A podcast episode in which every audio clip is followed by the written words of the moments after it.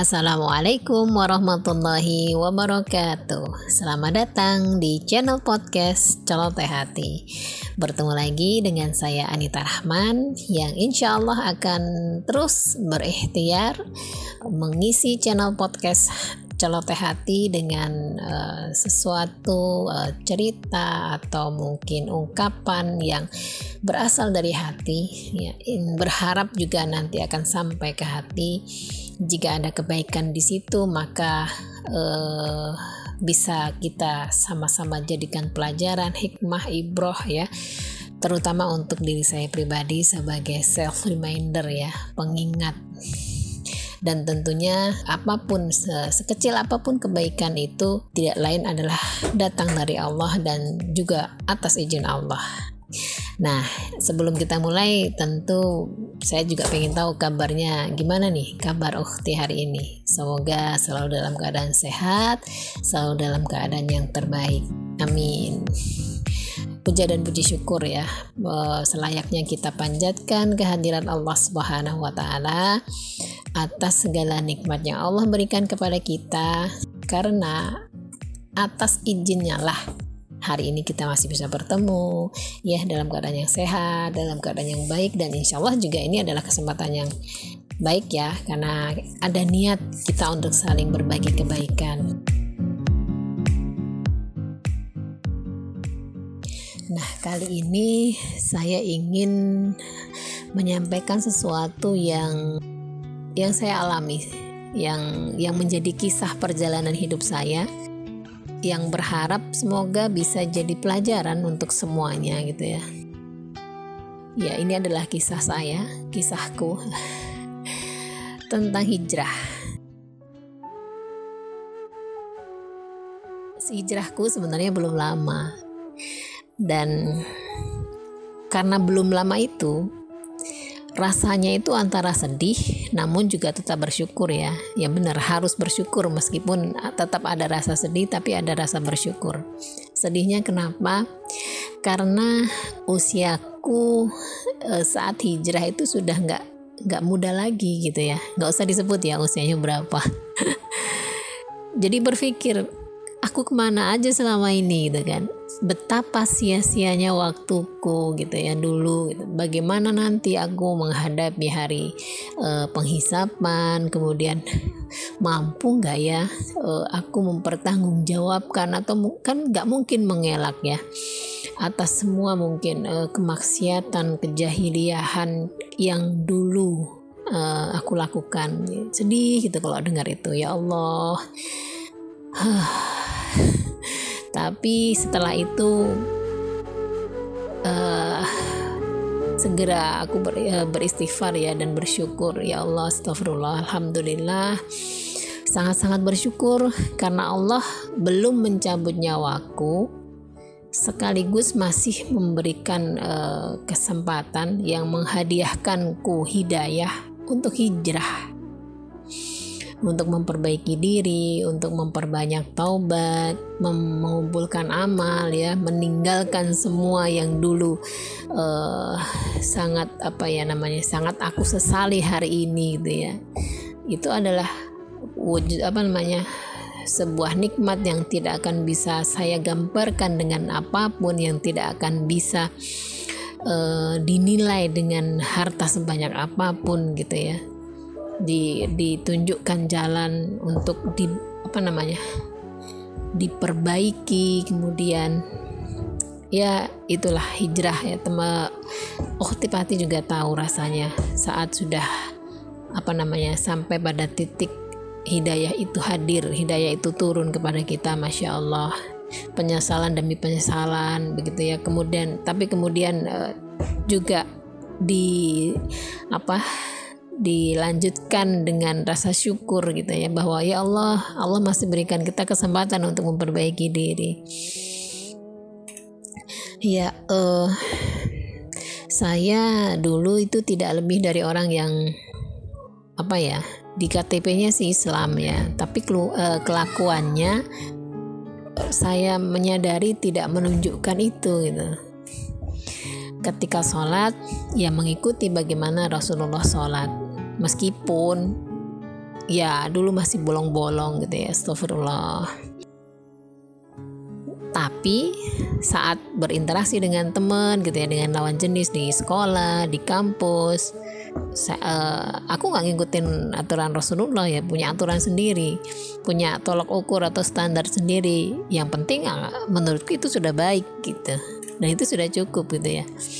Yang penting sama teman itu ya uh, baik-baiknya juga menurut aku. Ternyata dalam berteman tidak sesimpel itu ya tidak se, se, sebebas itu gitu loh. Baiknya itu punya standar sendiri bukan standar kita tapi standarnya Islam. Bagaimana antara laki-laki dan perempuan harus diatur dalam berinteraksi tidak boleh berduaan tidak boleh campur baur. Nah itu semua kan saya lakukan dulu Masya Allah ya, semoga Allah mengampuni dan diberikan kesempatan untuk menutupinya dengan amal-amal yang baik ya insya Allah.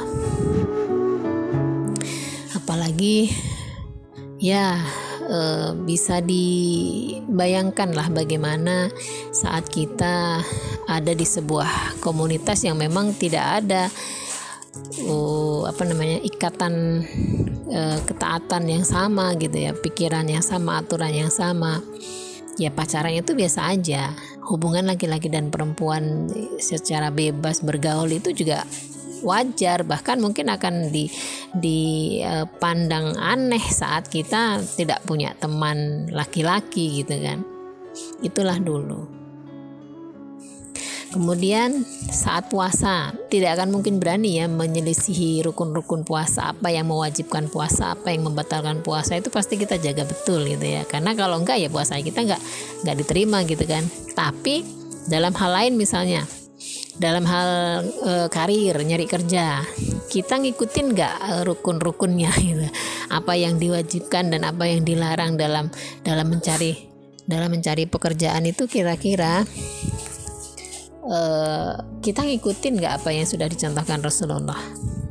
Kalau dulu saya obsesinya itu pengen jadi apa pun dan melakukan apa pun yang aku mau. Yang penting aku jujur, yang penting aku nggak merugikan orang lain, yang penting aku nggak mengganggu orang lain, yang penting aku nggak melanggar peraturan. Nah di sini sebenarnya peraturan siapa? Gitu. Ternyata ya peraturan yang selama ini berlaku peraturan manusia, hukum positif ya di, di negeri ini gitu kan tak peduli kira-kira aku melanggar peraturan Allah nggak ya gitu. Aku bekerja di tempat yang uh, baik nggak ya gitu. Itu belum ada terfikir dalam uh, pikiran saya dulu. Kemudian dalam hal menutup aurat uh, dulu bisa dikatakan apa ya Ya, sebagaimana dikabarkan dalil ya, berpakaian tapi telanjang, naudzubillah. Berkerudung sih, tapi bajunya ketat, celananya ketat. Ya, bisa dibayangkan maksudnya ya jangan dibayangkan ya, maksudnya itu adalah sebuah apa ya, kesalahan, sebuah kebodohan, sebuah kezaliman yang semoga tidak tidak apa namanya? tidak terulang pada pada ukti, pada siapa pun gitu ya karena sungguh itu akan sangat disesali nanti. Uh, dulu punya prinsip yang penting hatinya baik gitu ya. Daripada pakai uh, menutup aurat tapi hatinya uh, busuk kan gitu ya. Jilbabin hatinya dulu kan gitu. Ya. Dulu sempat punya prinsip seperti itu, yang penting hatinya baik. Ya, ternyata semua itu adalah prinsip ala ala kita, ala manusia kemudian apalagi? Dulu pernah juga berkarir di sebuah stasiun TV uh, eh, swasta nasional ya dengan jam kerja yang dari pagi sampai pagi gitu ya. Uh, hari-harinya itu tidak jauh-jauh dari hiruk pikuk musik dan gemerlap hiburan. Cipika cipiki itu uh, biasa aja. Itu adalah sapaan rutin yang ya uh, wajar gitu dilakukan. Dua tahun berjalan uh, kontrak nggak diperpanjang. Nah, sudah habislah karirku kan. Uh, rasanya waduh, ternyata apa namanya harus gimana ini? Gitu. Biasa kalau sedang semangat-semangatnya berkarir kemudian harus pupus berhenti di tengah jalan otomatis kan itu kita menilainya sebagai sebuah kegagalan gitu ya. Namun ternyata baru sekarang saya menyadari itu adalah yang terbaik buatku menurut Allah. Karena bisa dibayangkan seandainya aku berada lebih lama di sana, maka selama itu pula aku akan berkubang dalam uh, banyak kemaksiatan tadi. Ya, itu kemudian setelah itu aku melamar bekerja di perusahaan asuransi. Ya dulu belum punya ilmu ya bahwa dalam asuransi ada unsur riba yang hukumnya haram dan sebagainya dan sebagainya. Uh, sempat mengikuti serangkaian seminar dengan tes yang ya hasilnya cukup baik ya. Dan langsung prospek kan harus langsung prospek nyari nasabah aku pilihlah tetanggaku untuk menjadi nasabah pertama. Dijelaskan panjang kali lebar kali tinggi gitu ya sederet manfaat yang nanti akan didapat kalau ikut asuransi ini bla bla bla bla bla. Akhirnya sukses dong. Tetangga mau closing. Wah masya Allah gitu kan. Setuju nih mengambil asuransi. Dan salah satu syaratnya kan harus melakukan tes kesehatan. Nah, ternyata jeng jeng hasilnya tetanggaku tidak memenuhi syarat secara tes kesehatan karena ternyata punya diagnosa yang serius nih, punya penyakit yang serius yang itu nggak bisa ditanggung sama asuransi. Nah, di sini kan kalau bisa dikatakan gagal ya, aduh gagal nih nggak jadi closing gitu kan. Dan gagal itu membuat membuatku jadi uh, mundur ya, mundur teratur gitu. uh, langsung apa namanya? Ya, nggak semangat gitu lah, males gitu lah, ya gagal gitu kan. Uh, apalagi apa ya sempat dulu terbayang juga ya kisah inspiratif orang-orang yang sukses besar dari perusahaan ini gitu loh. Kan kan diceritakan gimana mereka berhasil uh, punya rumah besar, punya mobil, jalan-jalan ke luar negeri. Nah, itu kan ya terus kemudian ternyata aku gagal ya gimana semakin tambah terpuruk gitu kan. Tapi ternyata baru sekarang aku sadar ini juga adalah yang terbaik dari Allah Bayangkan seandainya nasabah pertama itu tadi benar-benar closing dan lancar. Uh, kemudian uh, apa namanya? Saya jadi semangat untuk nambah nasabah lagi dan nasabah yang kedua, ketiga dan seterusnya hitung berapa banyak dosa investasi yang aku panen dari pekerjaan ini. Naudzubillah astagfirullahaladzim mengajak kepada orang untuk apa? Untuk menyandarkan uh, keselamatan hidup kemudian apa ya menyandarkan dirinya itu pada selain Allah ya kepada asuransi yang apalagi di situ ada unsur ribanya Ternyata gagal closing yang menurutku buruk itu adalah cara Allah menyelamatkanku dari dosa. Dosa apa? Dosa riba yang siksanya siksanya itu ngeri banget. itu kemudian uh, gagal di situ Obsesiku adalah jadi wanita karir yang mandiri secara finansial, bisa mencukupi seluruh kebutuhanku sendiri ya, tidak tergantung siapa pun termasuk suami. Ya, prinsip apa ini? Feminisme yang sangat merusak kaum muslimin eh, kaum muslimah gitu ya. Merasa pengen menjadi super superwoman. nah, maka aku cobalah bisnis MLM, sebuah produk kecantikan. Melihat bonusnya menggiurkan Kemudian jalan beberapa bulan yang terjadi uh, bukan bonus yang didapatnya tapi justru malah uangku itu habis. Untuk apa? Untuk belanja produk-produknya biar apa? Mencapai target biar dapat poin. Jadi boro-boro untung yang ada malah buntung. Ya udah gagal lagi gitu. Gagal lagi. Nah pada kesempatan yang lain ada lagi nih tawaran produk uh, nutrisi. Kalau tadi uh, produk eh, kecantikan sekarang produk nutrisi. Tapi sama sistemnya MLM juga.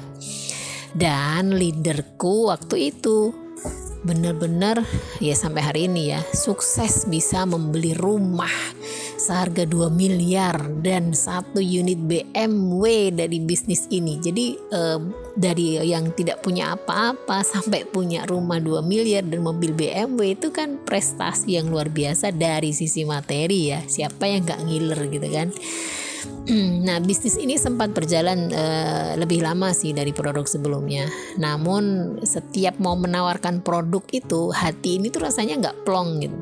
Seperti ada beban. Kenapa beban? Karena belinya kan dengan sistem MLM itu kan nggak cuma sekedar jual dan beli aja, tapi ada misi lain di balik itu, yaitu apa? Mengajak gimana caranya yang beli itu tadi uh, juga ikut jadi anggota, jadi member, jadi downline gitu kan. Biar apa? Biar bonusnya banyak kan gitu jadi berasa harus memaksa orang gitu loh meskipun uh, tetap ada dalih enggak kok enggak memaksa tapi ujung-ujungnya sebenarnya maunya dia jadi downline kita kan gitu ya karena kalau nggak nambah downline ya nggak akan jalan bisnisnya kan gitu. Nah benar. Nggak nggak jalan juga bisnis uh, eh, MLM yang kedua ini karena nggak dapat dapat downline kan gitu. Gagal lagi gitu ya. Dan ternyata gagalnya uh, saya menjalani bisnis MLM ini adalah juga uh, yang terbaik bagiku menurut Allah. Bayangkan kalau misalnya aku sukses nih, kemudian bisa beli rumah besar, bisa beli mobil mewah, bisa jalan-jalan ke luar negeri. Bagaimana aku harus mempertanggungjawabkannya di hadapan Allah? Astagfirullahaladzim. Ya, itu tadi ya. Maksudnya apa ya? Perjalanan uh, hijrah dari awalnya berada di kubangan kejahiliahan ya dengan segala kebodohan kurangnya ilmu. Jadi nah, nabrak sana nabrak sini ya hukum syariat ya, tidak tidak di apa namanya dihiraukan gitu ya. Tolak ukur benar salahnya itu bukan dari Allah tapi dari kita yang menurut kita benar yang menurut kita baik. Padahal belum tentu itu menurut Allah. Nah, tapi ya eh, hikmahnya adalah dari kegagalan demi kegagalan tadi. Ya dalam hal ini dalam menjemput eh, rezeki ya. Eh, awalnya memang membuat apa ya hopeless gitu ya. Merasa nggak uh, uh, merasa useless gitu ya merasa gagal. Kenapa? Udah pun lulusan sarjana nggak punya pekerjaan cuma jadi ibu rumah tangga berkutat dengan rutinitas apa dapur sumur kasur dapur sumur kasur gitu ya.